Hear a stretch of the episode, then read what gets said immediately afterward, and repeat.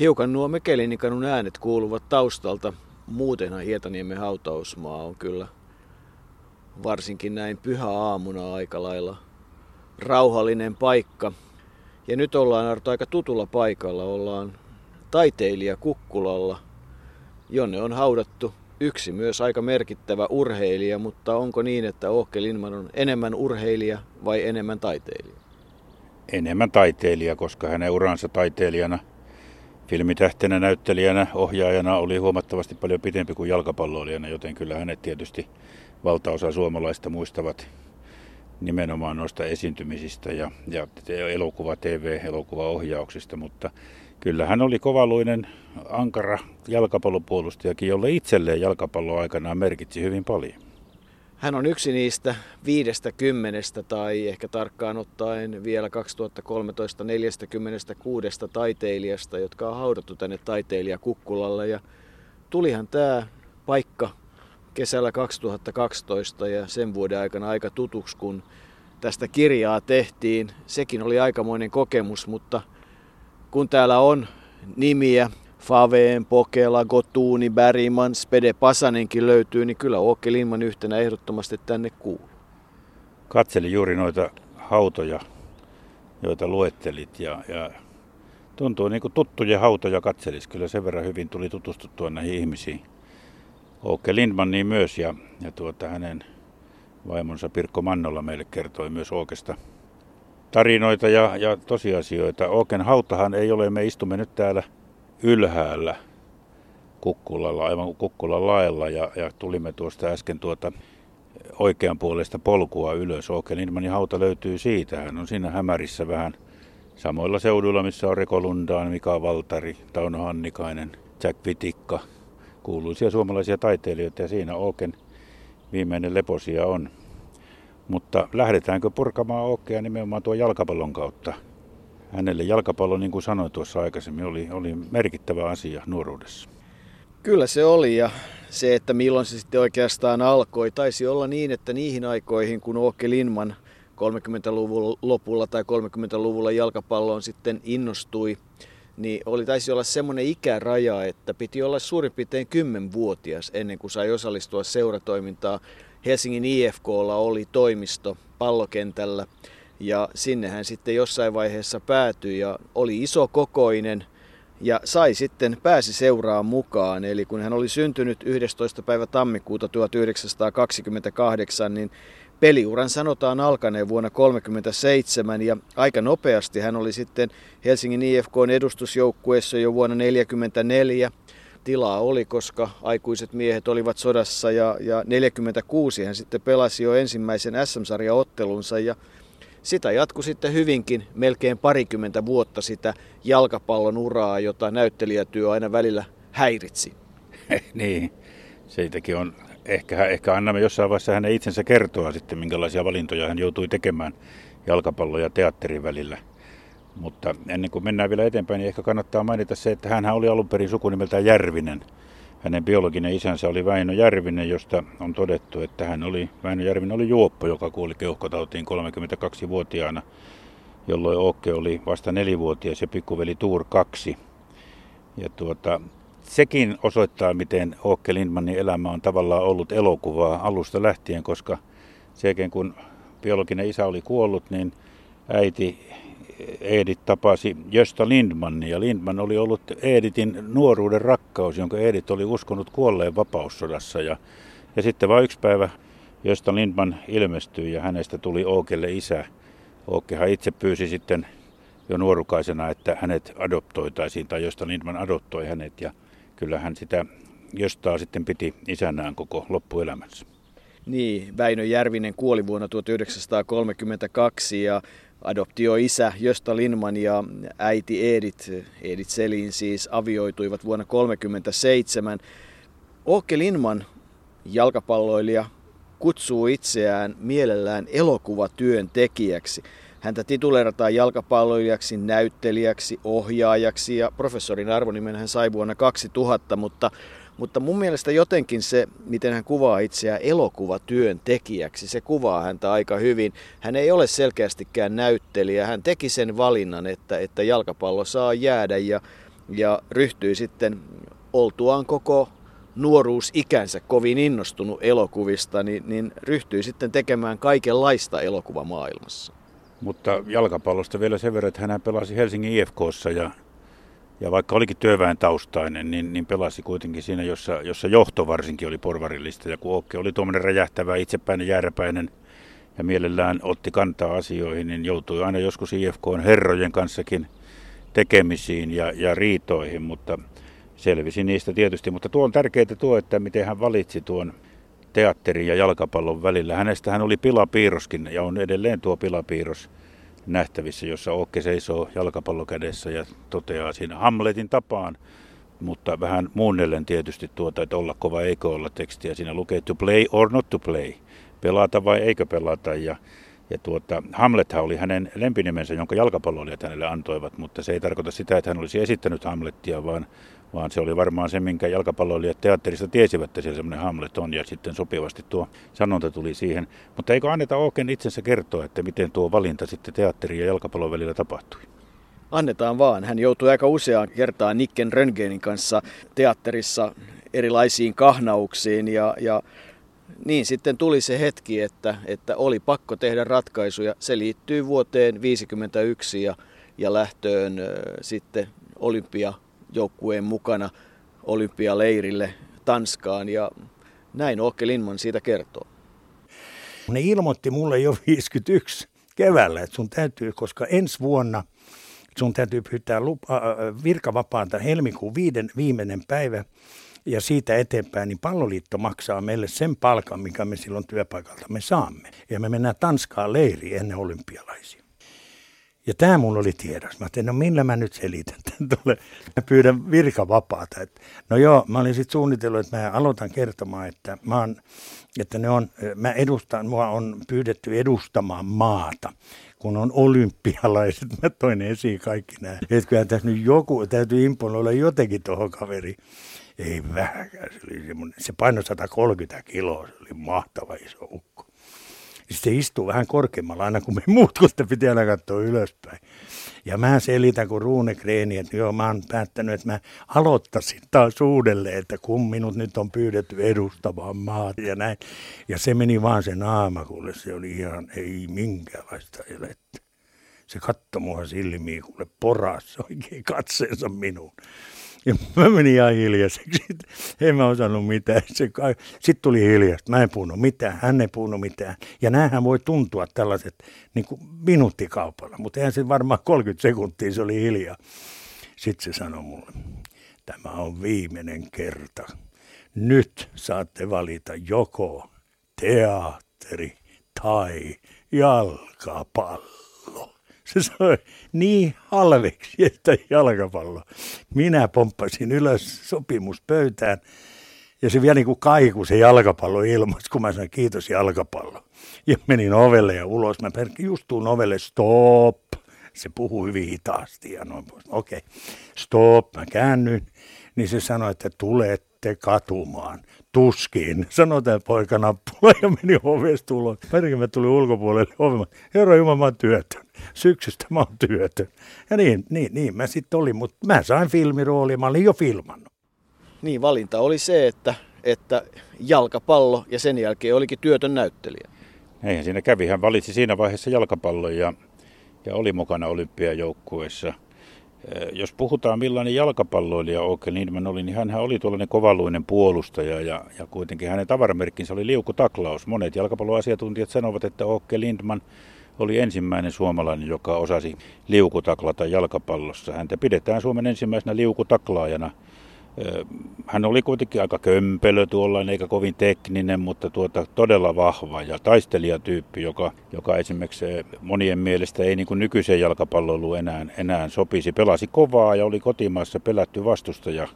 Puolusti ennen kaikkea, mutta sitten ampui joskus myös rangaistuspotkuja ja Jöran Valleen emeritusurheilutoimittaja totesi meille, että oli sitten hänen potkunsa oli aikamoinen tykki, että kun hän ampui rankkareita pitkällä vauhdilla, niin, niin kuti oli joskus niin kova, että joskus meni maalivahtikin pallon mukana maaliin. Niin, sellainenkin anekdootti kerrotaan, että oli ottelu Susia vastaan ja Lauri Hakala oli siellä maalivahtina ja Åke Lindman laukoi ja kun Hakala yritti torjua sitä rangaistuspotkua, niin, niin hänen kätensä meni poikki sen potkun voimasta. Näin löytyy eräästä lähteestä. Vallilan työläiskortteleistahan kaksikielinen Åke Lindman oli alun perin kotosi. Ja kyllähän ehti sitä jalkapalloakin sitten pelata, koska Helsingin IFK-edustusjoukkueessa otteluita kirjaantui kaiken kaikkiaan 306. Kaksi kertaa IFK hänen aikanaan, tai sitten kolme valinnan mukaan, oli Suomen mestari. Nimittäin nyt tulee mielenkiintoisia havaintoja. Vuonna 1947 IFK oli kiistatta Suomen mestari, mutta Åke Lindman ei saanut mitalia, kun ei pelannut loppuottelussa, näin kerrotaan. Vuonna 1959 IFK oli Suomen mestari, ja silloinkaan hän ei saanut sitä kultamitalia, koska vain 11 eniten pelannutta sai mitalin. Ja sitten kerrotaan, että hän oli mukana vielä vuonna 1963, pelasi kaksi ottelua. SM-sarjan loppuottelussa oli omien sanojensa mukaan kentän paras ja Suomen kapin loppuottelussa kentän huonoin, mutta ei mitallia.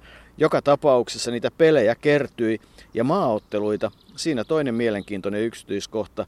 Kai virallinen tilasto sanoo, että hän olisi pelannut 26 A-maaottelua, kolme B-maaottelua, mutta omien sanojensa mukaan välillä 47, 55, 32 maaottelua. Ota siitä selvää. En ota ja mitä siinä, jos hän itse uskoi 32 pelanneensa, niin, niin kunnioitamme sitä ja toisaalta kunnioitamme tilastoja, että 26 ottelua. Maajoukkueessahan ei, ei kansainväliset pelaajat eivät Lindmania samalla tavalla kunnioittaneet ja pelänneet niin kuin kotimaan sarjassa pelaajat. Ja, ja kerrotaan, että jopa unkarilainen maailmantähti Ferenc Puskas oli jonkun ottelun jälkeen sanonut, että Lindman oli helpoin vastustaja puolustajana, mitä hänellä on koskaan ollut. Eli tuo Lindmanin kömpelyys sitten korostui, kun tuli todellinen pallotaituri pallotaituri vastaan. Hän oli kuitenkin mukana Helsingin olympiakisoissa ja, ja sinähän se olet Jouko selvittänyt, että Suomi pelasi siellä, Suomi hävisi siellä Itävallalle 3-4 ensimmäisessä ottelussaan, mutta se ei suinkaan ollut ainoa ottelu, minkä Suomi pelasi Helsingin olympiakisoissa. Se on aika erikoinen tapaus, en, en muistanut kyllä tuollaista. En minäkään muistanut, enkä tiennyt varsinkaan, mutta jostain artikkelista löytyi sellainen tieto, että Suomen tie siis katkesi tuohon 3-4 tappio Itävallalle, mutta sitten Suomi olisi pelannut lohdutuspelin Kiinaa vastaan, Kiinan kansantasavaltaa vastaan, joka oli siis Helsingin olympiakisoissa tavallaan mukana, ei koskaan ehtynyt ajoissa paikalle, mutta 4-0 Suomi oli voittanut. Se, että oliko Åke Lindman tuossa ottelussa mukana, sitä tarinaa ei kerro. Hän kertoi sitten keskittyneensä enemmän siihen, mitä kisoissa muuten oli seurattavissa, Satopekin juoksuihin ja muihin.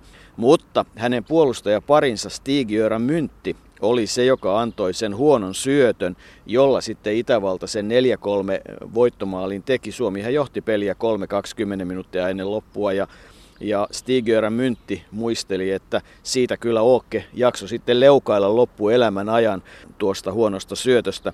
Tämä kuristaja Linman, lempeä kuristaja, oikea laitapakki ja, ja tämä kuristaja nimi, sehän tuli siitä, että hän Arne Weltzeriä, Turun pallokerhon pelaajaa, otti vähän kovemmin yhdessä ottelussa. Okei, oli ulkonäöltäänkin aika lailla tuolla niin kuin kiveen veistetty hyvinkin suomalainen peruskallio mies, joka tuota, jonka nenää aina kiinnitti tietysti huomiota, mutta siihenkin oli tarina. Sehän murtui jalkapallossa jo ennen kuin hän teki valintaa ja siitäkin on hauska tarina siitä. Se oli HJKta vastaan, kun HJK kaverin kyynärpää osui häntä nenään ja sairaalareissuhan siitä tuli, verta tuli ja nenää murtui se, mitä Oke omissa muistelmissaan, minkä, mitkä Hete, Heikki Eteläpää toimitti tuossa 90-luvun alussa, niin kertoo siinä hauskasti, että sinne tuli sinne sairaalaan, ja se oli kaikkein parasta, että se hoijikon kaverikin tuli sinne. Ja e, tämä hoijikon kaverin kyynärpää oli mennyt sijoiltaan. Niin kova nenää minulla oli, sanoi Ookke. Mutta ongelma oli se, että samana iltana hänellä oli näytös ruotsalaisessa teatterissa. Ja, ja siitä hän nyt ei voinut jäädä pois, koska ilmeisesti johtaja Rönngren oli sanonut, että ei jalkapalloa pelata ja hän tavallaan niin kuin salaa pelasi, niin sitten siellä oli valkoinen hevonen operetti, mutta onneksi Ookella oli rooli tuommoisena lihavana pormestarina, jolla oli pitkä parta ja, ja, ja, ja sitten muutenkin pömppö maha, niin hän kertoo kirjassaan, että ja on kertonut muutenkin haastatteluissa, että hän pääsi ikään kuin sen poikki menneen murtuneen nenänsä kanssa ir, ö, piiloutumaan roolihahmonsa taakse ja selvisi sillä kertaa siitä hommasta. Niin näitä vastaavia tilanteita on ollut, jos vaikka kunkalaisia, kun on, on milloin nenää ja, ja milloin kättä ja milloin muuta on mennyt, koska kyseessä oli todella aika rajuotteinen pelaaja. Tuosta kyseisestä tapauksesta hän jossain artikkelissa muisteli haastattelussa, että ainoa ongelma oli se, että kun se nenä oli niin sivussa ja, ja tota, siinä yli ei tavallaan nähnyt, että se peitti näkökentä, niin piti yrittää jotenkin siitä nenän takaa pää vinossa katsoa ja sitten sen verran oli pää sekaisin, että hän aina pyysi, että kollegat siinä kuiskaisivat jotain vuorosanoja, että tämäkin näytös saataisiin tehtyä, mutta Mä ajoin vain päälle, oli se lause, mikä jäi mieleen Åke Lindmanista. Hän korostaa sitä, että, että pelattiin kovaa, mutta pelattiin rehdisti. Et esimerkiksi Aulis Rytkönen, joka oli aika monessa maaottelussa hänen kämppäkaverinsa, siihenkin muuten liittyy semmoinen anekdootti, mihin lääkäriä tarvittiin, pojat painivat ja sehän meni sen verran kovaksi painiksi, että, että Aulis Rytkönen tarvitsi lääkäriä, mutta et ei koskaan otettu sillä lailla törkeästi, mutta kyllä sitten riittävän kovaa. Eli sisupussi, taistelija, puhvelin kaltainen jääräpää, joka ei unohtanut huumoria. Siinä oli jotain määritelmiä Åke Lindmanista. Mutta kyllähän oli myös aika kärkevä huutelija, tuomareiden haukkuja ja muuta. Ja itse hän totesi, että hän on varmaan eniten ulosajettu pelaaja, jalkapalloilija Suomessa. Kerran hauska tapaus sattui siitä, kun oman kaveri takapää jotenkin kolhaisi häntä tuonne polvitaipeeseen, niin Ookkehan lähti ajamaan omaa kaveriaan takaa kentällä. Omaa joukkuepelaajansa, IFK on pelaajaa ja onneksi, niin kuin hän itse kertoi, hänet saatiin kiinni ennen kuin hän sai sen kaverin kiinni, mutta niin siinä vaan kävi sitten, että hän ajettiin siinäkin ottelussa tuon takaa jo jälkeen kentältä ulos epäurheilijamaisen käytöksen takia. Hänen äitinsä muuten kävi ainoastaan kerran katsomassa Ooken jalkapalloottelua ja, ja oli ilmeisesti tuollainen tulisielunen ihminen niin kuin Ookekin, koska siinä ottelussa hän jossain vaiheessa ilmeisesti poika otettiin väärin tai jotain muuta tapahtui, niin äiti oli edessä istuvan herrasmiehen hatuun vetänyt, työntänyt korville ja lähtenyt se stadionilta, että siinä oli äitin kokemukset jalkapallosta. Ja Åke Lindman oli tietysti myös katsojien suuri suosikki, koska hän oli hahmo, jolle sai huutaa sinne. Tappakaa se Lindman oli aika tyypillinen huuto ja, ja jonkun kerran sitten kerrotaan, että Åke Lindman kun kuuli jonkun oikein hyvän huudon, niin, niin yllättävän ripeästi pystyi hyppäämään sinne katsomaan ja meni sen huutajan eteen ja sanoi, että huudan nyt, jonka jälkeen kalpea hahmo oli ollut kovin hiljaa eikä huutoja ollut enää kuulunut. Eli kyllähän Åke Lindmanista tämmöistä on, mutta että ihan kesällä 2013 edesmennyt palloliiton puheenjohtaja ja monivuotinen seurakaveri Pekka Hämäläinen muisti, että että kyllä Okke Lindmanilla oli hurja hevosen potku. Että hän nimenomaan kertoi tuo Susi ja Lauri Hakalan käden poikki menneen tilanteen. Ja, ja kyllähän Okke Lindman, vaikka nimenomaan puolustaja oli eikä mielellään hyökkäykseen noussut, niin SM-sarjassa kahdeksan ja Suomisarjassa 26 maalia, että on hän maali, maalinmakuunkin päässyt. Itsehän nimeää huippuhetkikseen nuo Suomen mestaruudet – sen, että Jugoslavia kaatui Olympiastadionilla vuonna 50, Itävalta-pelin 52 ja sitten aikamoinen kokemus on tietysti ollut pelata 80 000 hengen edessä Neuvostoliitossa, kun maajoukkue vuonna 1953 oli kiertueella Neuvostoliitossa ja, ja siinä koettiin sitten monenlaisia. Keinovalo oli aivan uusi asia. Se oli varmasti uusi asia siihen aikaan. Saanko vielä kertoa yhden jutun tuosta Oken kovuudesta, kun, kun hän kertoi itse haastattelussa, että Helsingin palloseuran kanssa IFKlla oli aina kovaa vääntöä ja tuota, palloseuran valmentaja oli sitten kerran laittanut yhden kaverin kovaa naaman ottamaan heiltä luulot pois ja tuota Ookesta piti, niin kuin hän itse kertoi, piti tehdä oikein ruumis. Ja, ja näin hän kertoo sitten haastattelussa, no me juostaan tämän kaverin kanssa yhtä aikaa kohti palloa, se ei väisty tuumaakaan, tarkoittaa ne tuota kaveria eikä palloa. Siihen se jäi makaamaan, haukko henkeä, ähki ja pyöritteli silmiä. Minä huusin niiden valmentajalle, että taisi väärä mies kuolla, tuu hakee raatos pois. Anatoli Hasso oli toi HPS-pelaaja ja häneltä ilmat pihalle. Lakaisia oli muuten Hasson lempinimi tuolla jalkapallopiireissä. Semmoisella nimellä hänet tunnettiin. Ehkä vielä palataan toviksi vuoteen 1951 siihen hetkeen, kun hän sitten teki sen ratkaisun, että se on sitten jalkapallo – Nimittäin se leiri, minkä he kävivät Tanskassa, niin, niin se on tietysti ollut aikamoinen kokemus, koska siihen aikaan, kun pääsi oikeasti keskittymään ammattimaisesti ja, ja nimenomaan vaan pelaamiseen ja kyllähän sitä kuvaa jonkun verran se, että, että kun haastattelussa muistaa, että vuonna 1951 Tanskassa niin saatiin jopa appelsiinejä, niin aika pitkään sodan jälkeen Suomessa se, että sai tehdä ja urheilla ja, ja sai pääsi matkustamaan ja sai syödäkseen, niin se oli kova juttu, mitä tämän päivän maailmassa, jossa ruokaa on riittämiin ja parilla sadalla eurolla pääsee maailman ääriin, ei sitä oikein osaa ymmärtää.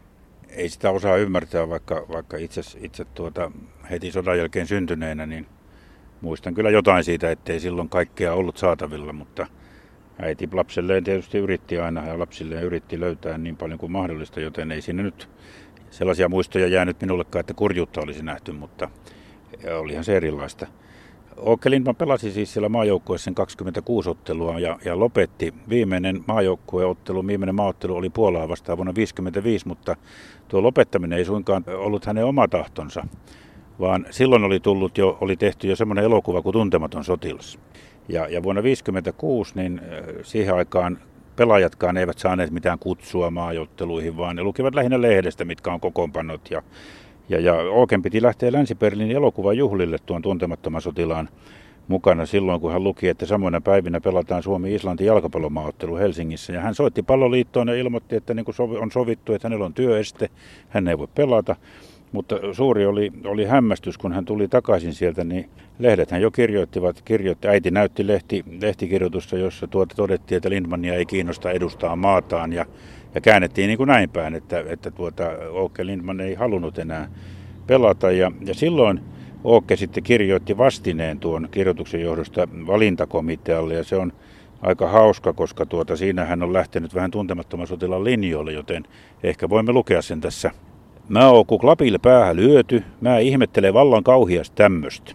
Tämä oli siis suoraan hietä, lainaus Hietasesta, Hietasesta tuota, niin, tuntemattomasta. Ja sitten hän kirjoittaa, että käydään miestä tönimään siksi, että hän asettaa työvelvollisuutensa ennen urheilua, varsinkin kun nimeämiseni maajoukkueeseen tuli odottamattomana yllätyksenä juuri Berliinin lähdön aattona. Matkani Berliinin filmijuhlille eräänä tuntemattoman sotilaan pääroolin esittäjänä oli määrätty ja sovittu jo toukokuussa – ja tämän edustustehtävän suorittaminen oli tietenkin ensisijainen velvollisuuteni. Valitsemiskomitean herrat voivat olla aivan huolettomia siitä, että varmasti tein suuremman palveluksen maalleni esittäessäni Waldbyynen iltajuhlan ja sitä televisiosta seuranneiden kymmenien tuhansien perniläisten muodostamalle yleisölle Suomen terveiset, kuin jos olisin rehkinyt yhtenä nappulana mukana Helsingin ensiapuottelussa. Kyllä minä urheilussa teen sen, minkä pitääkin, mutta valitsemiskomitean herrojen pahan tuulen purkausten mukaan en ala leikkimään – Onko selvä? Siinä oli vähän lainausta tuosta kiviä asettelusta tuntemattomasta. Niin, Lehtonahan hänet muistetaan ja kyllähän se Lehdon loppu oli aika karmaiseva ja se tilanne, jossa hän sitten laittaa kiväärin suuhunsa ja, ja siihen se Lehdon tie loppuu. Hän oli paras mies kokemaan sen kuoleman, mutta eihän se itsestään selvää ollut, että lähes kolme miljoonaa suomalaista oppi tuntemaan Åke Lindmanin Lehtona.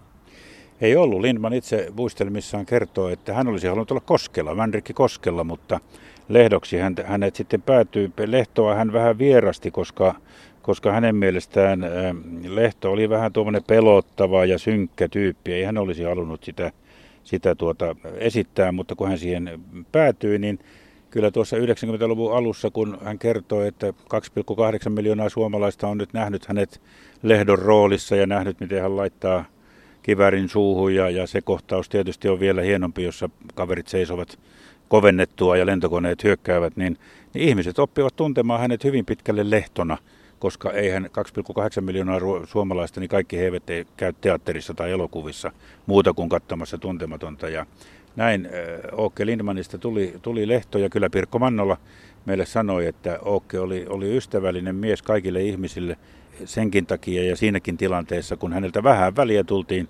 morjestamaan, että, että minkälaista oli tehdä lehtoa ja, ja, ja, ja hän niin syöpyi suomalaiseen tällaiseen kansallistunteeseen tuon lehdon kautta.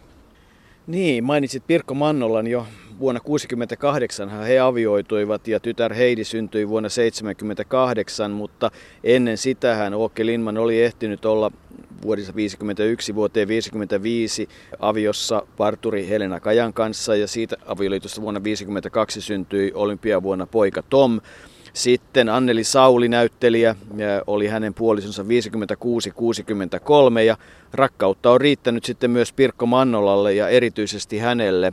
Varmastikin jo seestynyt Åke Lindman on ollut monella tavalla Pirkko Mannolalle hyvä aviomies, niin hän itse meille kertoi.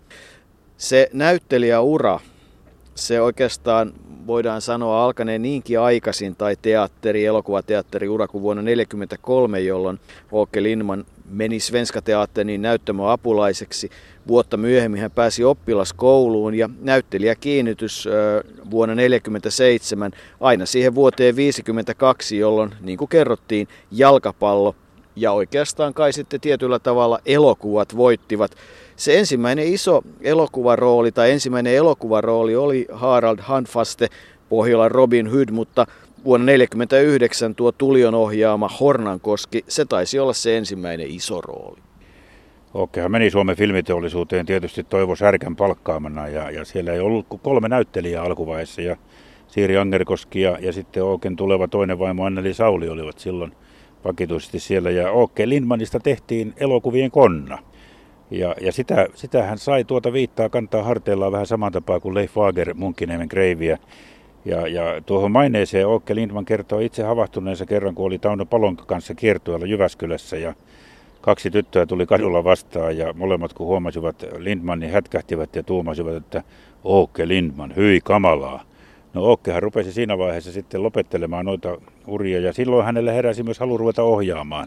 Ja hän toivo Särkälle sanoi, että hän haluaisi ohjaajaksi, mutta Särkkä tietysti kuittasi siinä vaiheessa, että niinhän ne kaikki haluavat. Ja, ja, ja tuo ohjaaminen alkoi sitten kuitenkin jälleen ruotsalaiselta puolelta, eli ruotsalaisessa TV-teatterissa. Ja sitten hän on, loppu on niin kuin todetaan, monessa paikkaa historiaa on syntynyt Myrskyluonnon Maijaa, Elämänmenoa, Harjonpääsarjaa, Kiinni sidottu, Din Vredes Dag, Lapinkullan kimalus etulinjan edessä ja kyllä Okke Lindman ohjaajanakin oli, oli, oli tuottelija. Hänellä oli hieno, loistava ura myös tuolla esittävän taiteen puolella. Jos kohta oli tietysti, monet muistavat hänet myös jalkapalloilijana, varsinkin, varsinkin siihen aikaan jalkapalloa seuranneet.